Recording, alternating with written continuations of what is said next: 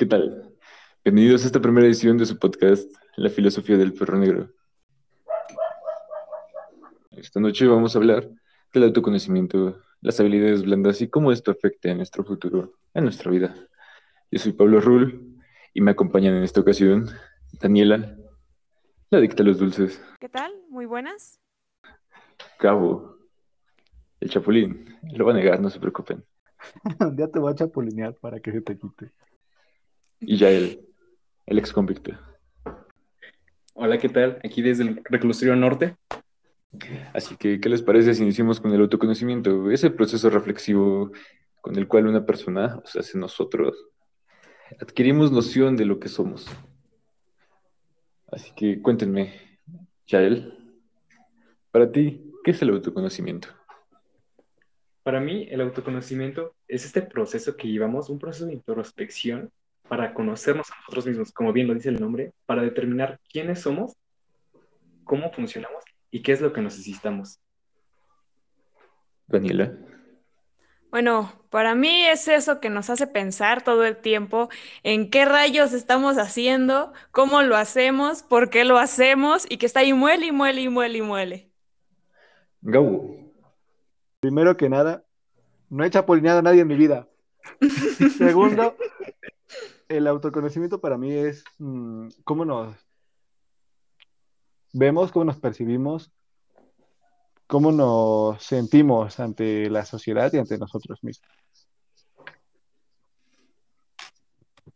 Es que yo no sé si ustedes lo sabían, pero el autoconocimiento tiene varias secciones, de hecho, varias etapas, las cuales las podemos dirigir como autoestima, autoimagen, autoaceptación, autopercepción, memoria autobiográfica y autoobservación. No sé ustedes, pero yo realmente no sabía que tenía tantos temas.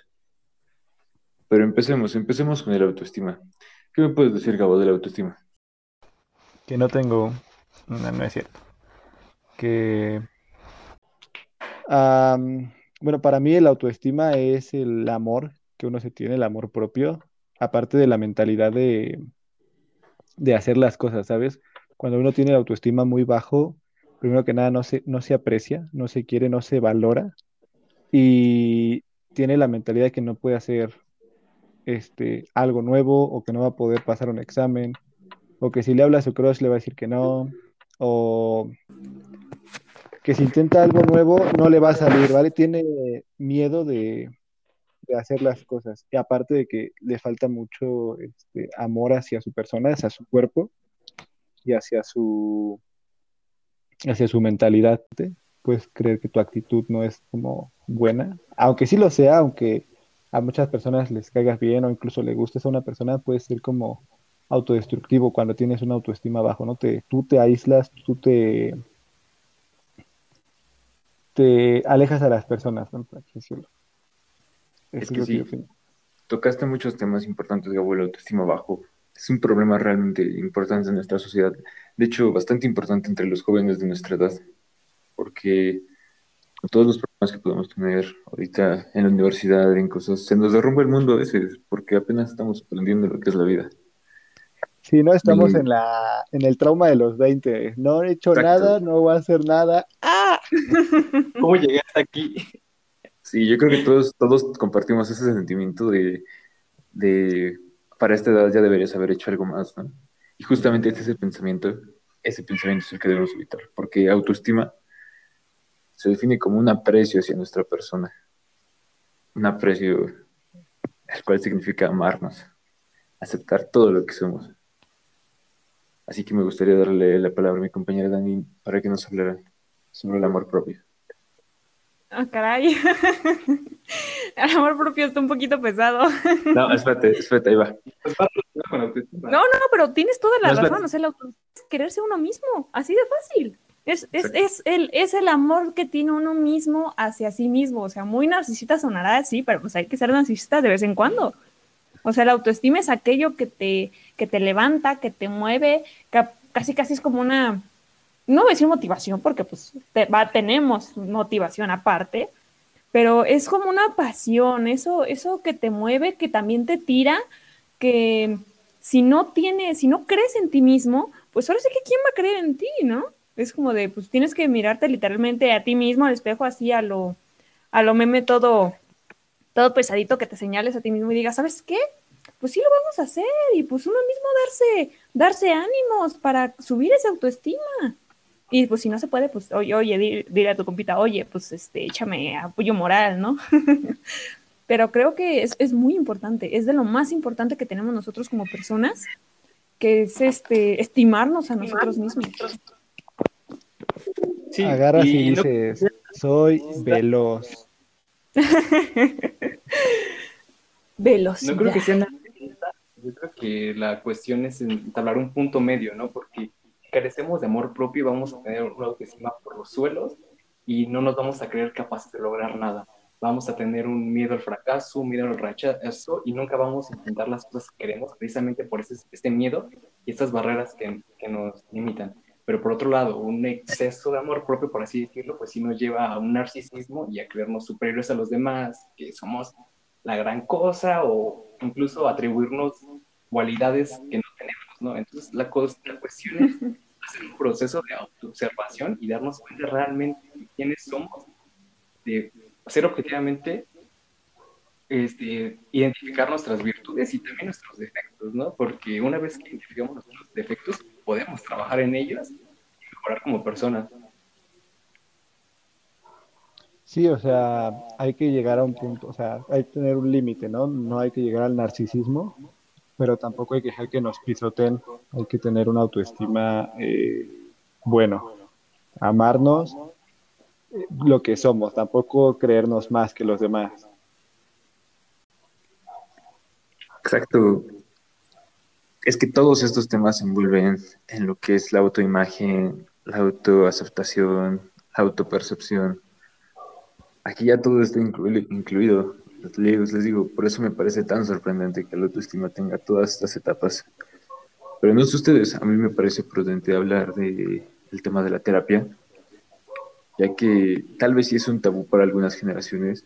Me parece que la nuestra está un poquito más abierta a este tipo de charlas. ¿Qué les parece? Para ustedes, sí, la terapia es importante, nos ayuda a conocernos, porque para nosotros... Yo creo que es fundamental en nuestras vidas, ¿no? Llevar un proceso terapéutico. Porque hablamos ahorita del autoconocimiento, pero muchas veces no podemos ser objetivos totalmente. No podemos ser el observador y el objeto al mismo tiempo. Necesitamos de la ayuda de alguien, sobre todo de un profesional que ya haya estudiado durante tantos años y realmente nos sepa guiar, porque hablo desde mi experiencia. Muchas veces no me daba cuenta de ciertas cosas y cuando lo estaba platicando con mi psicóloga me cuestionaba. Y con una simple pregunta como que me derrumbaba toda mi idea. No más sí es cierto, tiene tanta razón. Yo estaba pensando de esta manera y era algo totalmente diferente. Pero yo, aunque había hecho un proceso de autoobservación, no me daba cuenta de ciertas cosas. Por eso yo creo que la terapia es muy fundamental en nuestras vidas y no tenemos que estar locos para ir a terapia, ¿no? O sea, simplemente con ir, desahogarnos o hablar de los problemas, yo creo que es muy, muy importante. Así que, ¿qué opinan ustedes, compañeros? Bueno, el tema aquí, y me gustaría centrarnos en eso, es una palabra muy importante que dijiste. Dos, de hecho. Un observador neutro. Aquella persona que puede ver desde otra perspectiva nuestros problemas y que obviamente ya está letrado en el tema. Sí, creo que tienen muchísima razón.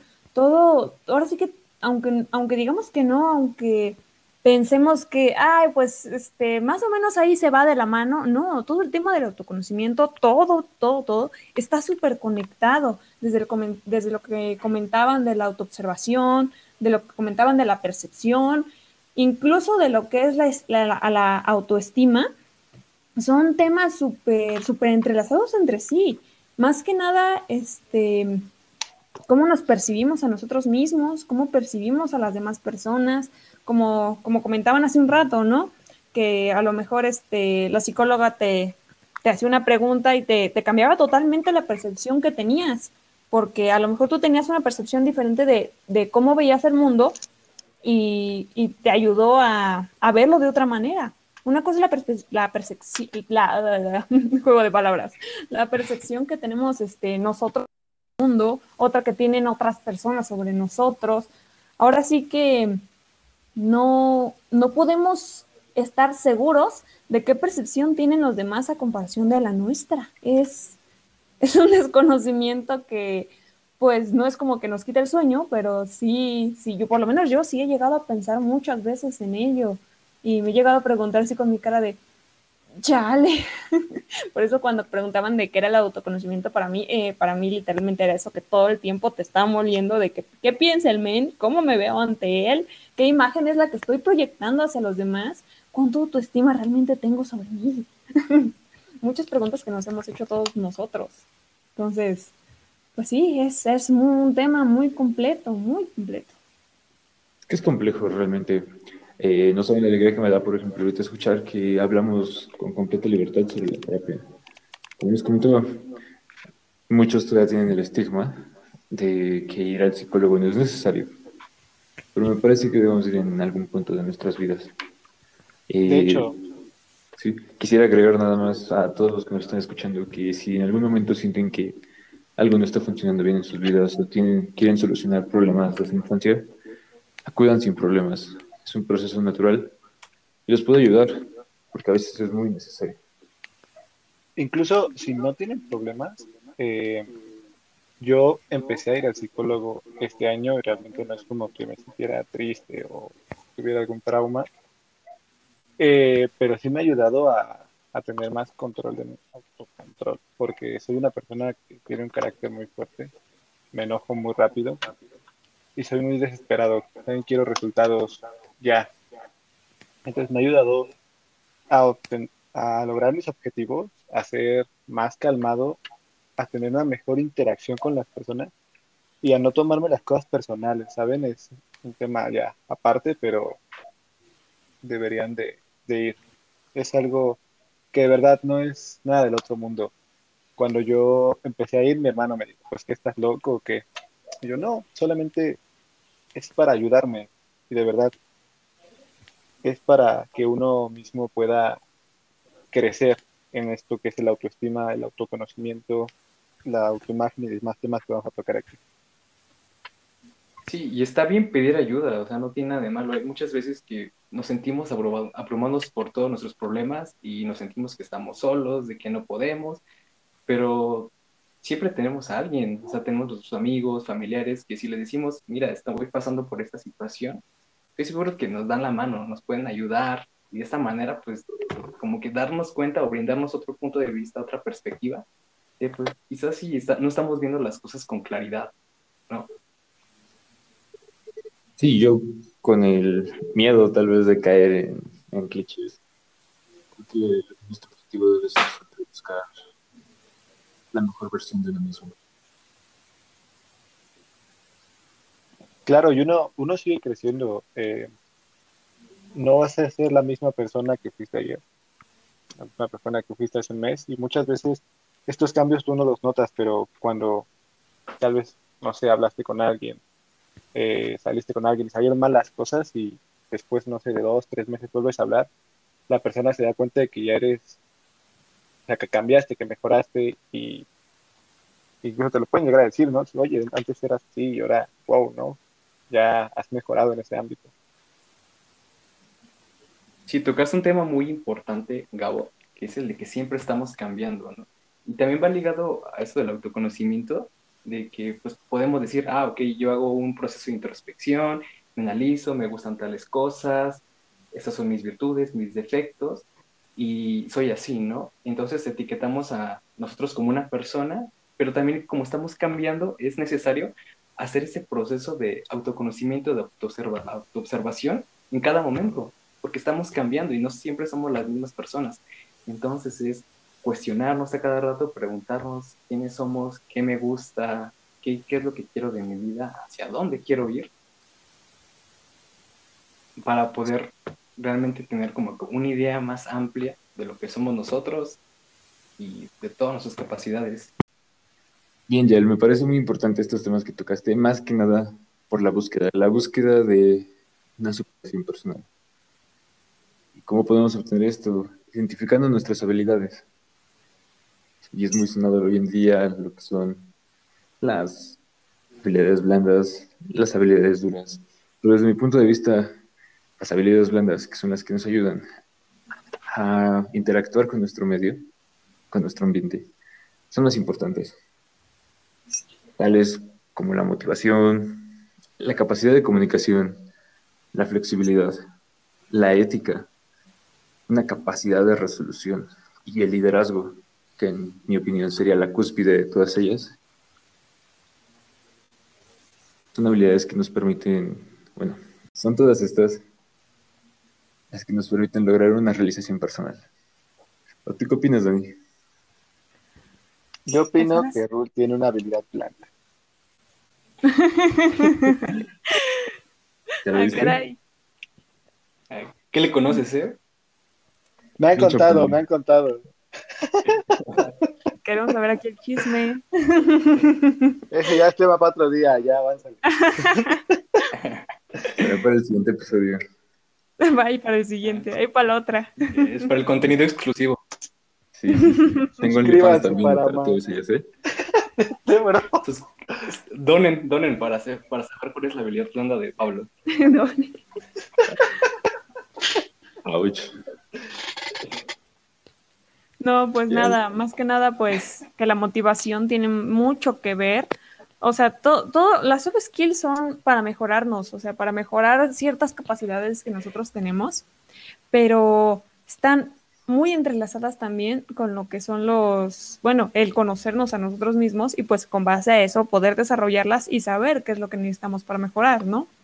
En este caso, pues creo que la motivación es una de mis favoritas, porque así como la autoestima te ayudan ahora sí que se complementan, dicen, órale, entre las dos te paramos, dicen, si una no arranca, pues la motivación te arranca, ¿no? Y si la motivación no arranca, pues la autoestima te arranca, a lo mejor dices, híjole, a lo mejor y no lo logres, y la motivación te dice, pues vamos a echarle, pues échale pa'lante, ¿no?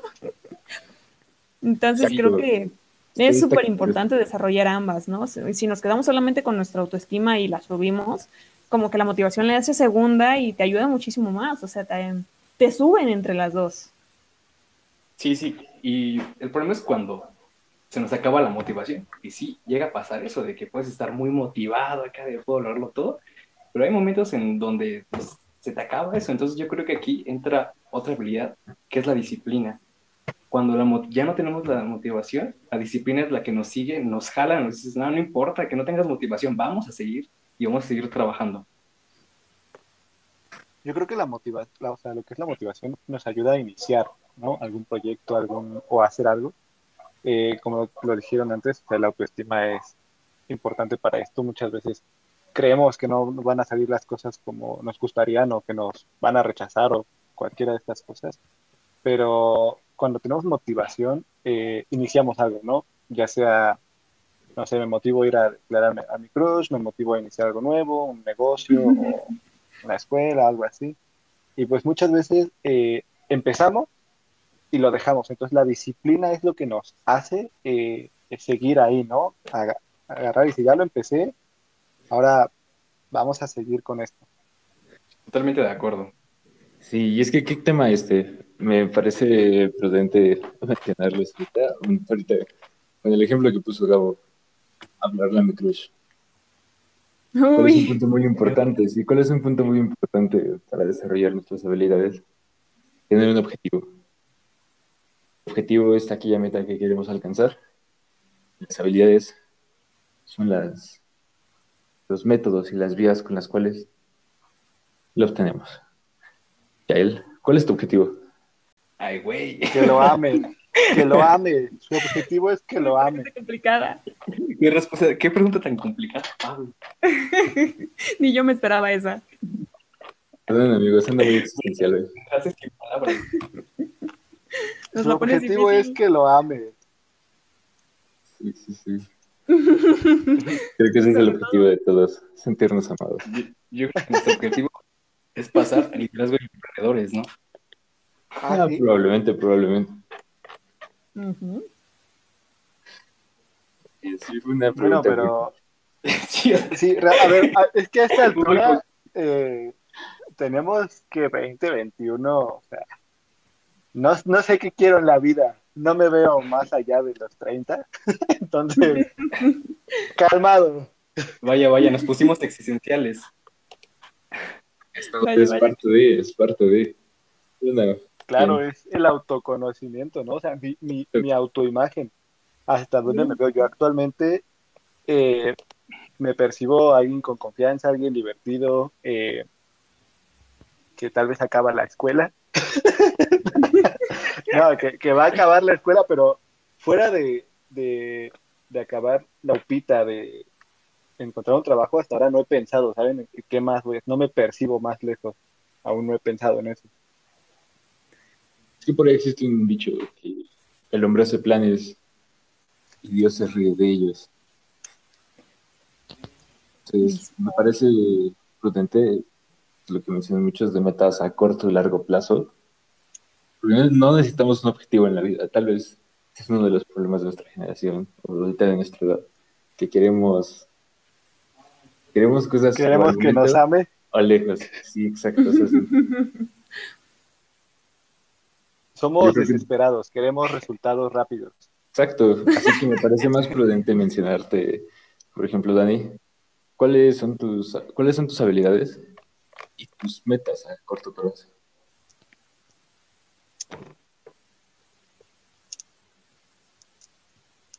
Dani, ahora sí de... No, hijo, yo tenía planeado hasta el 2012. Era el fin del mundo y no pasó. Me dejaste pensando, es como de... Ah, caray.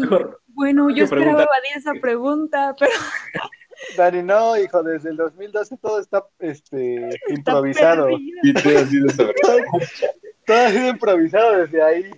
No, pues si me preguntas cuáles son mis objetivos, yo me pongo a pensar luego en, pues tengo tal objetivo y qué he hecho para lograrlo, ¿no? Entonces, no sé si ustedes sepan, pero dentro de uno de los temas del autoconocimiento está la memoria autobiográfica, que es precisamente eso, de estar checando lo que son nuestros logros. Y de hecho, si tú me haces la pregunta directo así, me pongo un poquito triste porque digo, ¡ay, chale, no he hecho la gran cosa! Pero luego viene luego mi mente, ¿cómo es esto?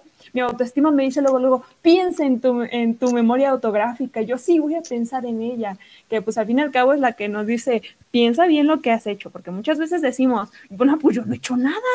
Y dices, no, espérate, sí he hecho cosas. Dices, a lo mejor no he hecho lo que haría una persona más activa, ¿no? Pero sí he hecho cosas. Entonces es como de, bueno, hacer mi lista de cosas que he hecho. Y si la hago, que la hice tantito con anticipación, por si me preguntas, nada, es cierto, es broma.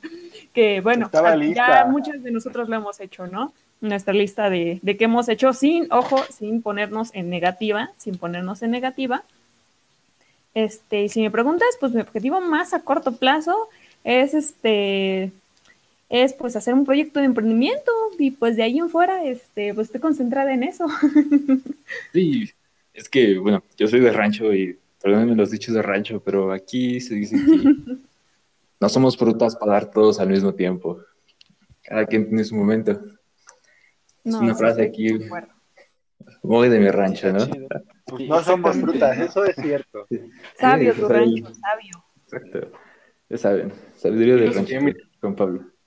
Yo creo que tocas un punto muy importante, que es el de no compararnos, ¿no? Creo que muchas veces nos estamos comparando todo el tiempo de, mira, tal persona tiene esto, o tiene esta habilidad y yo no.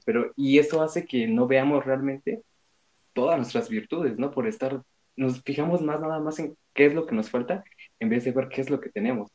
Y yo creo que algo que influye mucho es las redes sociales, ¿no? De que pues ahí todos suben una vida perfecta, sus mejores fotos, e incluso con filtros, ¿no? Y nosotros nos quedamos viendo y decimos, ¿por qué yo no tengo todo eso, no? Pero es que no nos enfocamos en realmente lo que tenemos, ¿no? Nada más nos estamos comparando. Entonces, lo ideal es, pues, fijarnos en nosotros, qué es lo que tenemos y no compararnos y ver que cada uno tiene su propio camino, cada uno va a su propio ritmo. Sí, como dices, nos terminamos comparando con famosos, con modelos, con youtubers, streamers y pues volteamos a ver nuestra vida y decimos, chale, ¿no? Mi vida es una mierda. pero pues no. Tenemos que, sí, o sea, es que no vemos. Ah, no manches, ¿cómo que? Mete un beat ahí, por favor. Y muchas veces no nos enfocamos en lo que tenemos, y como esta Dani comenta, lo de la autobiografía, los logros que hemos tenido hasta ahora, pues muchas veces estamos en esto de el problema que, como ya lo mencioné antes, de todos a los 20, 21, 22, que decimos, no hemos hecho nada, o sea, ¿qué tengo con mi vida? No he logrado nada. Y seamos honestos, pues muchos ya entramos a la universidad, pasamos un examen, acabamos la prepa, muchas personas no lo logran. Entonces, tenemos que ver como esos pequeños logros que hemos hecho. Y muchas veces decimos, pues es que es cualquier cosa, pero ahora sí que no hay que ponernos a comparar, pero si te das cuenta, hay personas que no llegan tan lejos. Entonces, muchas veces decimos, no, yo he logrado esto a base de mis esfuerzos, a base de noches de vela, de estar trabajando, de estar metiéndole ahí coco a los exámenes, porque pues son nuestros logros, a fin de cuentas. Serán pequeños para nosotros, pero para otras personas, no, en serio, o sea, yo digo, sí, entré a la universidad, pero hay amigos que les costó muchísimo, no entraron a la primera, tuvieron que hacer un segundo o un tercer examen. Eso, fíjate que es un tema muy preocupante, ¿no? Pero a lo que voy yo, bueno, serán pequeños, pero son míos, ¿no? Ajá. Sí, fíjense que eso es la parte bonita de la aceptación, es la parte que uno de verdad disfruta.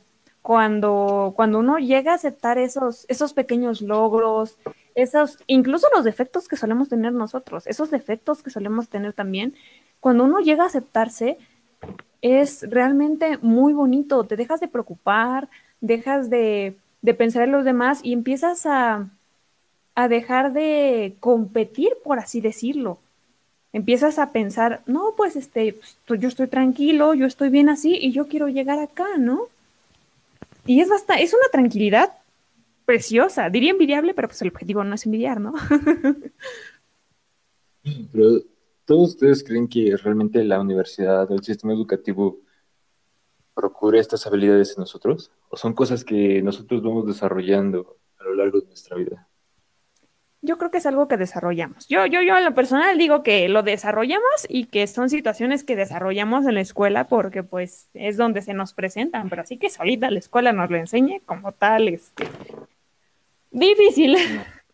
Sí, la escuela es más enfocada en desarrollar las habilidades duras y nosotros tenemos que enfocarnos en desarrollar esas habilidades blandas, ¿no? Que nos ayudan a relacionarnos con los demás, que eso no nos lo enseñan en las escuelas. Yo creo que es algo que aprendemos de todos, ¿no? O sea, es como lo de, ahora sí que metiéndonos en temas acá de parejas, que dicen que una persona no es el destino, sino el viaje. Todo lo que aprendiste con esa persona, pues te lo quedas, aprendiste cosas en una relación, y no tiene que ser pareja, ¿no? Un amigo, un familiar, lo que sea, aprendes cosas de él. Y está bien, o sea, de hecho lo que dicen, lo que importa es el viaje, no el destino, ¿no? Ahora sí que lo que aprendes durante el camino, durante la vida, pues son las habilidades que al final vamos desarrollando. La flexibilidad, ¿qué habían dicho? La flexibilidad es otro tema, aún no lo tocamos, pero es otro tema también importante. Y las habilidades que ya comentamos son cosas que uno va aprendiendo por las personas que van conociendo. Son, ahora sí que parte de nuestra vida, nos cambian, nos ayudan a mejorar. Sí, y ahorita que tocaste eso de la flexibilidad, por ejemplo, para ti, Dani, ¿qué entiendes como habilidad que es la flexibilidad? Uy, yo justo lo que iba a decir ahorita es que, pues, ¿quién no quisiera a alguien flexible, no? A una pareja flexible, sobre todo. ¿En qué sentido estás hablando? Por favor, explica. Detalles y precios. Oye, los dos. Bueno, si me pregunto, para mí la flexibilidad es una de las características, pues yo diría envidiables, porque que una persona tenga flexibilidad es complicado, porque, bueno, en sí, la palabra flexibilidad abarca muchas cosas, pero no me refiero a eso, abarca muchas cosas, ¿no? Abarca qué tan, bueno, para mí abarca qué tan tolerantes también somos, qué capacidad tenemos para modificar el rumbo que llevamos, no sé, si por ejemplo, lo que es muy común normalmente con todos nosotros como estudiantes, es pues los equipos, ¿no? Y muchas veces nosotros nos encasillamos con una idea y decimos, es que la mía es una idea buenísima, el equipo no la acepta y pues, y el equipo también está encasillado con lo suyo, entonces ser flexibles tanto a la idea de la otra persona como tú también aceptar la idea del equipo es muy importante y sobre todo también tiene que ver, bueno, para mí también tiene que ver la flexibilidad con cómo nos adaptamos también a nuestro medio, ¿no? Ahora sí que el que es flexible sobrevive, ¿no? Más entonces, que flexible. Sí, es algo que es indispensable, ya. Hasta cierto punto. Yo considero que hasta cierto punto, porque hay cosas que tienes como bien claras que no permitirías, no sé, no. Hay algo, no sé, dar algún ejemplo, pero tienes como tus bases y hay cosas que dices, ok, no hay problema, soy flexible a tal grado, porque si uno llega a ser completamente flexible, pueden llegar a abusar de ti, ¿no? Bueno. Pues sí, yo creo que, bueno, es que ajá. Aquí me parece bien mencionar que flexibilidad no es solamente ceder, porque esto no es sano. Bien, flexibilidad realmente, compañeros, yo lo entiendo como negociar, y por eso apoyo lo que dice Dani, que es sumamente vital, porque en este mundo, lamentablemente capitalista, y que no negocia, el que no sabe negociar, sobrevive. Chan, chan, chan. Exacto, esa música de fondo, está, como os dejé todos impactados, también lo sé, y no se preocupen. Pero, Gabo, ¿podrías continuar entonces? Bueno, a lo que yo me refería, o sea, sí entiendo que es negociar, ¿no? Decir, por ejemplo, a mí me gustan las patas, oye, pues podemos intentarlo.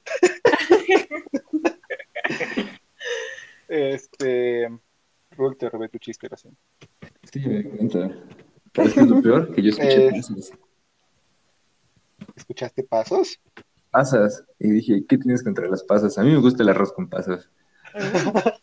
Hermano, las pasas saben horrible. Ahora, continuando con el tema, o sea, sí, no se trata solo de ceder, ¿no? Es de negociar de un 50-50 para que las cosas funcionen, ya sea en negocios, en la escuela, o en relaciones familiares, o de cualquier tipo.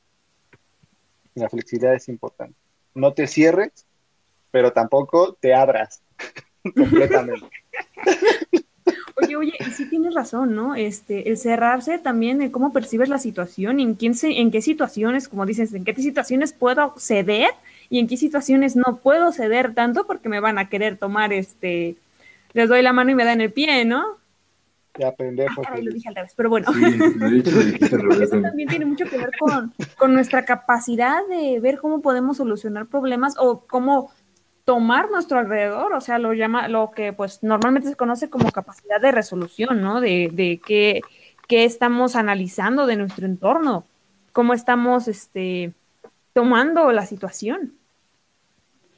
Y es que uno de los factores muy importantes para ya tocar tu tema, Dani, y la capacidad de resolución es la ética. Es muy importante comprender que en esta vida hay principios. ¿Por qué? Porque la sociedad nos los impone. Son reglas que la sociedad va formando y tenemos que acatar de cierta forma. La ética en los negocios, muchos dicen que no existe, claro. La ética de tomar decisiones. Por ejemplo, Gabo, ¿cuánta ética puede tener al chapulinearse a sus amigos? Pero yo no me chapulineé a mis amigos. Oh, caray. Háblame, Gabo. Ahora sí que... Jamás he chapulineado a un amigo. Mira, tengo 4 amigos. Los tengo en Instagram y en WhatsApp. Y a los 4 yo los chapulino. Y a los 4 les respeto la novia. Como es Gabo, no soy yo, son ellas. Exacto. No soy yo, son ellas. Bro, jamás he chapulineado a alguien. Deja de ya de... La gente va a creérselo en serio. Está bien, escribirle en letras chiquitas. Pues para que... Gabo no es chapulín. Gabo no es chapulín. En letras más chiquitas. Bueno, sí. Dejamos los datos de Gabo aquí abajito. Número, por si tienen novio y lo quieren engañar, ¿no? No te patrocines, Gabo, no te patrocines, por favor. Ya que tú no quieres hablar de ética, a ver, Yael, por favor, tú que sí tienes valores, haznos ver. ¿Cómo es la ética en el reclusorio? Al menos aquí en el reclusorio sí se respetan a las novias. ¡Ah, la resulta! Bueno, yo creo que la ética... Dale, en la actualidad, porque creo que estamos perdiendo muchos valores, ¿no? O sea, muchas personas no se dan cuenta que pues vivimos en un mundo en donde estamos conectados, que convivimos con los demás y nada más ven por sí mismos, como que tanto en el ámbito personal como en el ámbito empresarial, en muchos ámbitos, ¿no? Creo que es fundamental como que plantearnos la pregunta de que ya se me fue el pedo. ¿Cómo es esto? Ahí está tu ética. Muchos piensan por su cuenta, ¿no? Ya tenemos aquí el ejemplo de las elecciones. Es como que cada quien ve por su propio beneficio. Y pues no se trata de eso. Al fin y al cabo, pues los humanos somos humanos y somos un grupo de humanos. Entonces, somos los únicos en el planeta. Sociedad. Entonces, pues sí. Vamos a tirarnos el pie los unos a los otros y a ver por nuestros propios bienes, pues vamos a terminar mal, y pues de por sí ya estamos medio mal, dependiendo, ¿no? De lugar, ¿no? Porque pues no sé sus lugares, ¿no? Pero pues yo sí vivo en Sanajay, nada, ¿no es cierto? Y como dice cierto enemigo, como dice cierto enemigo de un vigilante de Gotham, vivimos en una sociedad. Bro. Y hay que respetar para que todos tengamos convivencia mutua.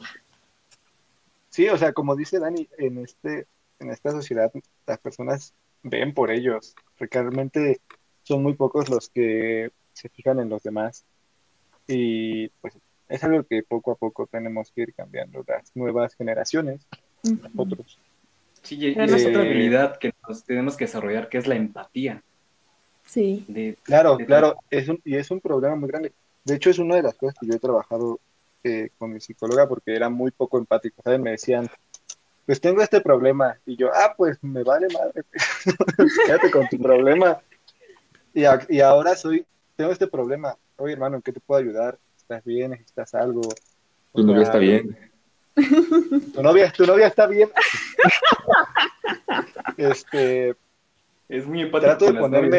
Trato de ponerme en los zapatos de la otra persona, y hay muchas veces que...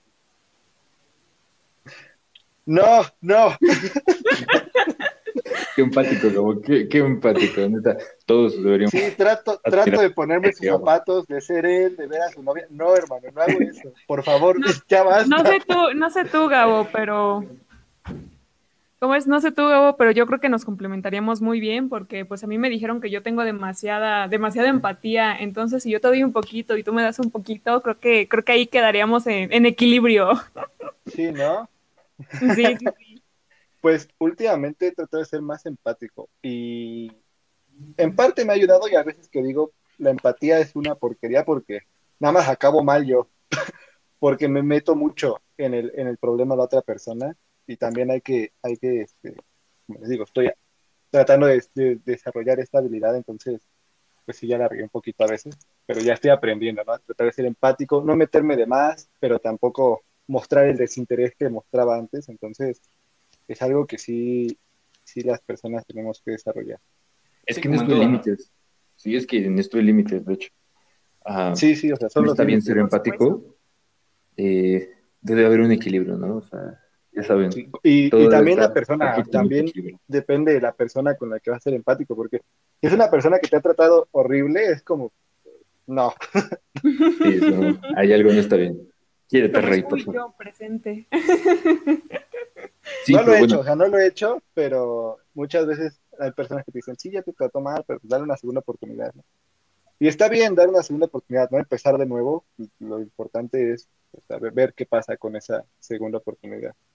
¿Qué dices? Una venteada oportunidad a cualquiera. Una venteada oportunidad, sí, bro, así. Yo a mi ex perdonándola. No es cierto, no. Esa historia. Uno siempre vuelve donde fue feliz. Yo no sé le ha pasado. Bro. Qué horrible. Yo no, la verdad es que doy segundas oportunidades, tercera, la verdad ya soy, como les digo, antes era muy poco empático, también soy bien mamón y no, ya, está la chingada. Es que se limita. Es mi límite. Sí, o sea, es mi límite. Yo hasta ahí aguanto y es, ya. Ya después nomás. Pero todo esto me gusta ver cómo todo se complementa, ¿saben? Ahorita cómo agarramos autoconocimiento, agarramos negociación, agarramos comunicación. Pero de todas estas habilidades, en mi opinión, la cúspide se logra con el liderazgo. Y si bien hay más de una forma de liderazgo, me parece que nos permite pulir todas las demás. Antes de tocar el liderazgo, dijiste comunicación, y no lo hemos tocado, y realmente es algo importante. La habilidad de la comunicación, o sea, sí nos hemos estado comunicando, pero muchas veces lo mismo de la autoestima, la autoimagen que tenemos y nuestra autoobservación, no nos permiten como comunicarnos como nos gustaría, ¿no? Muchas veces en nuestra cabeza decimos, lo voy a decir así, llegamos y no decimos nada de lo que pensamos. O sea, entonces es un tema, es una habilidad que también se tiene que desarrollar para tener un liderazgo completamente bueno. No te sabes comunicar, vas a dar a entender algo diferente. Aquí sí le ha pasado lo de que se le va la idea. De hecho. Eso, o que expresas lo que querías expresar, o sea, que dices, oye, ¿quieres un pan?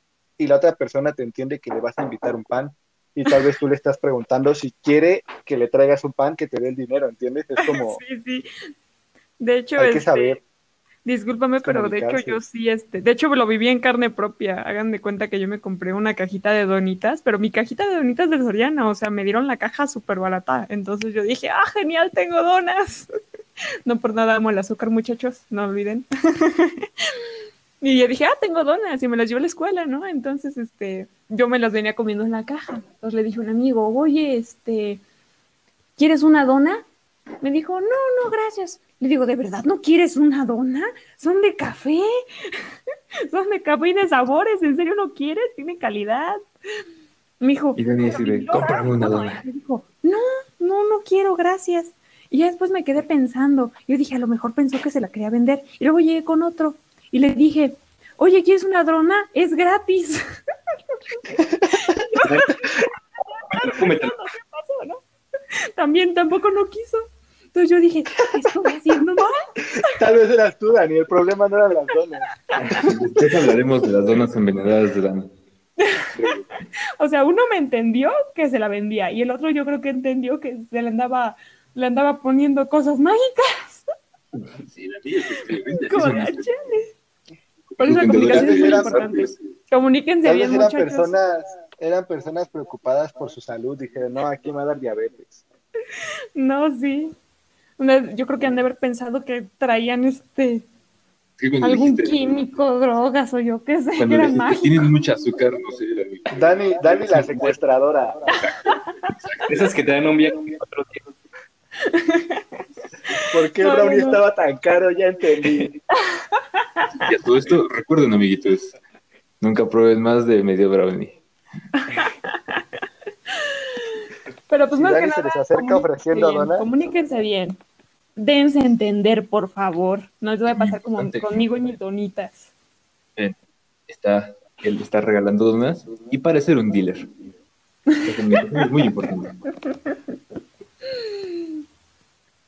Y bueno, ahora pero sí, bueno, ahora sí, el liderazgo. Cuéntanos, Yael, ¿quién es el líder allá en la prisión? ¿En la qué? Ah, él es el líder en la prisión. ¿Quién más? Aquí ¿cómo mando ubicamos yo? Al mero mero. Aquí en mi celda mando yo. ¿Y sabes por qué manda él? Porque no la comparte. No.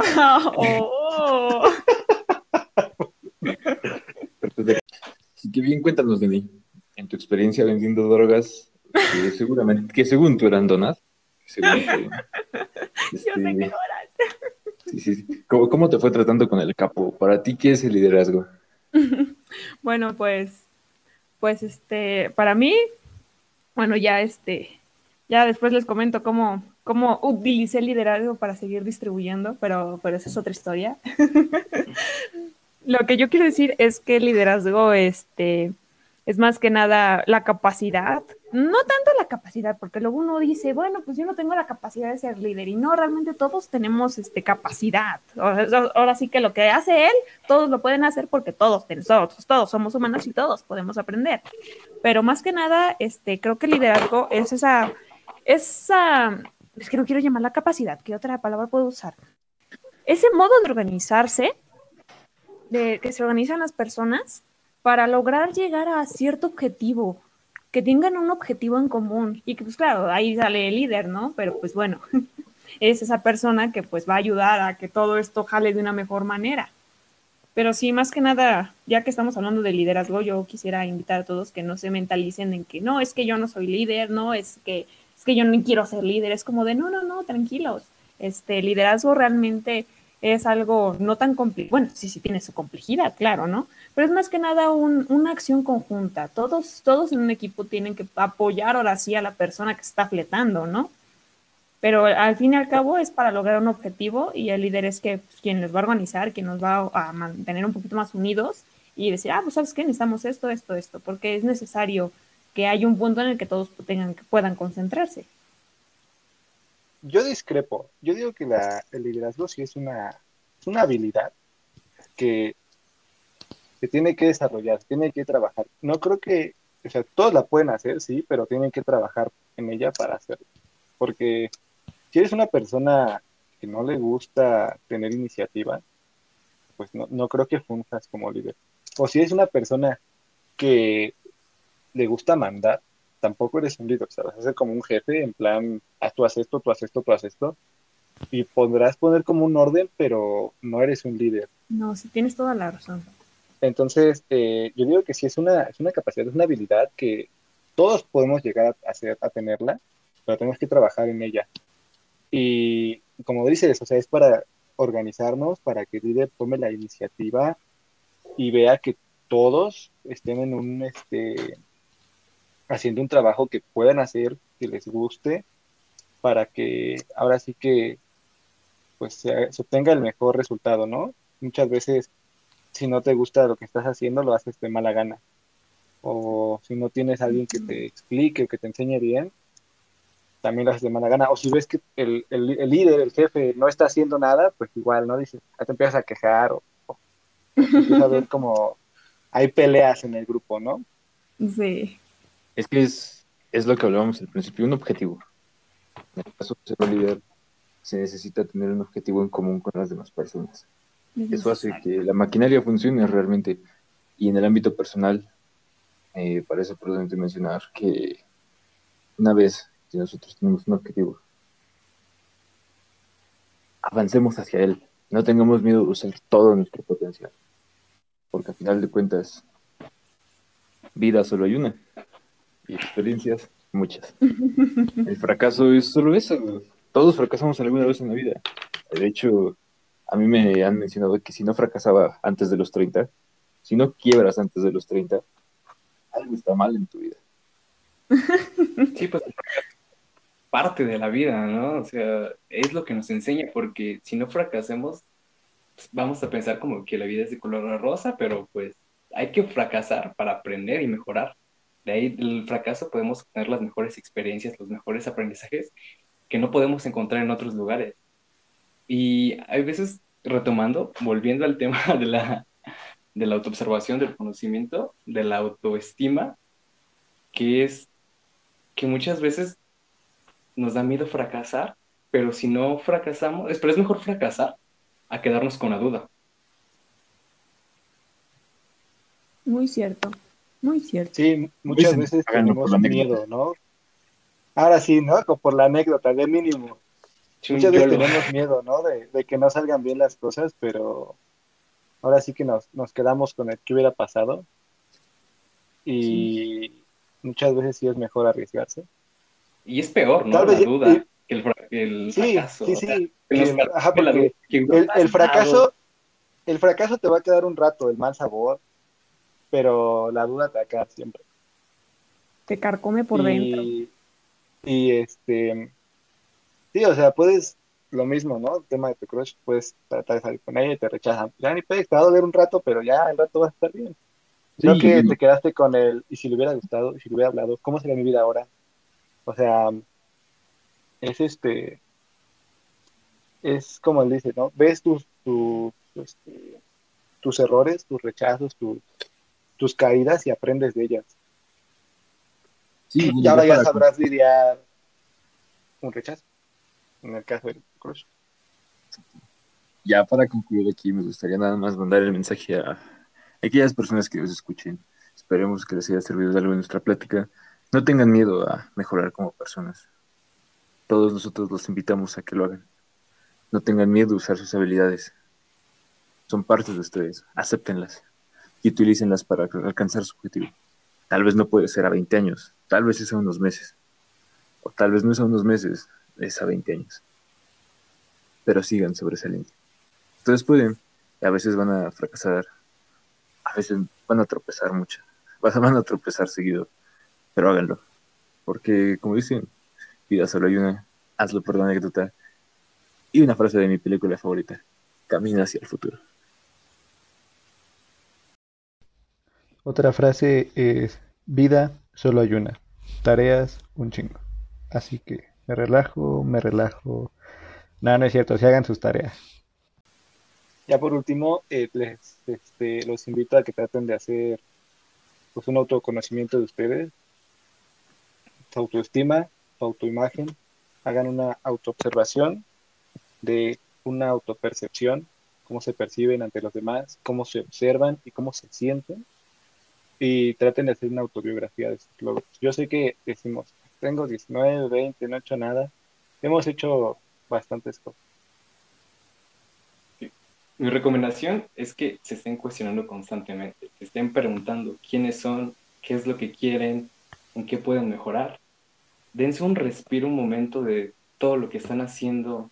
Relájense y háganse esas preguntas. Porque si no nos hacemos esas preguntas, vamos a estar ahí sin rumbo, sin un objetivo, nada más existiendo, sin realmente hacer lo que queremos hacer. Entonces, yo los invito a hacer esto.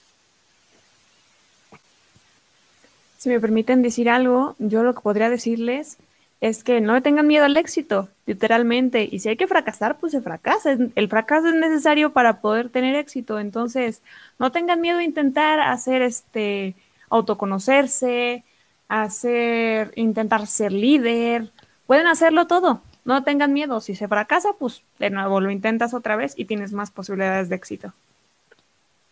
Y creo que esto sería todo, así que de parte del equipo de La Filosofía del Perro Negro les mandamos un abrazo y hasta el próximo capítulo.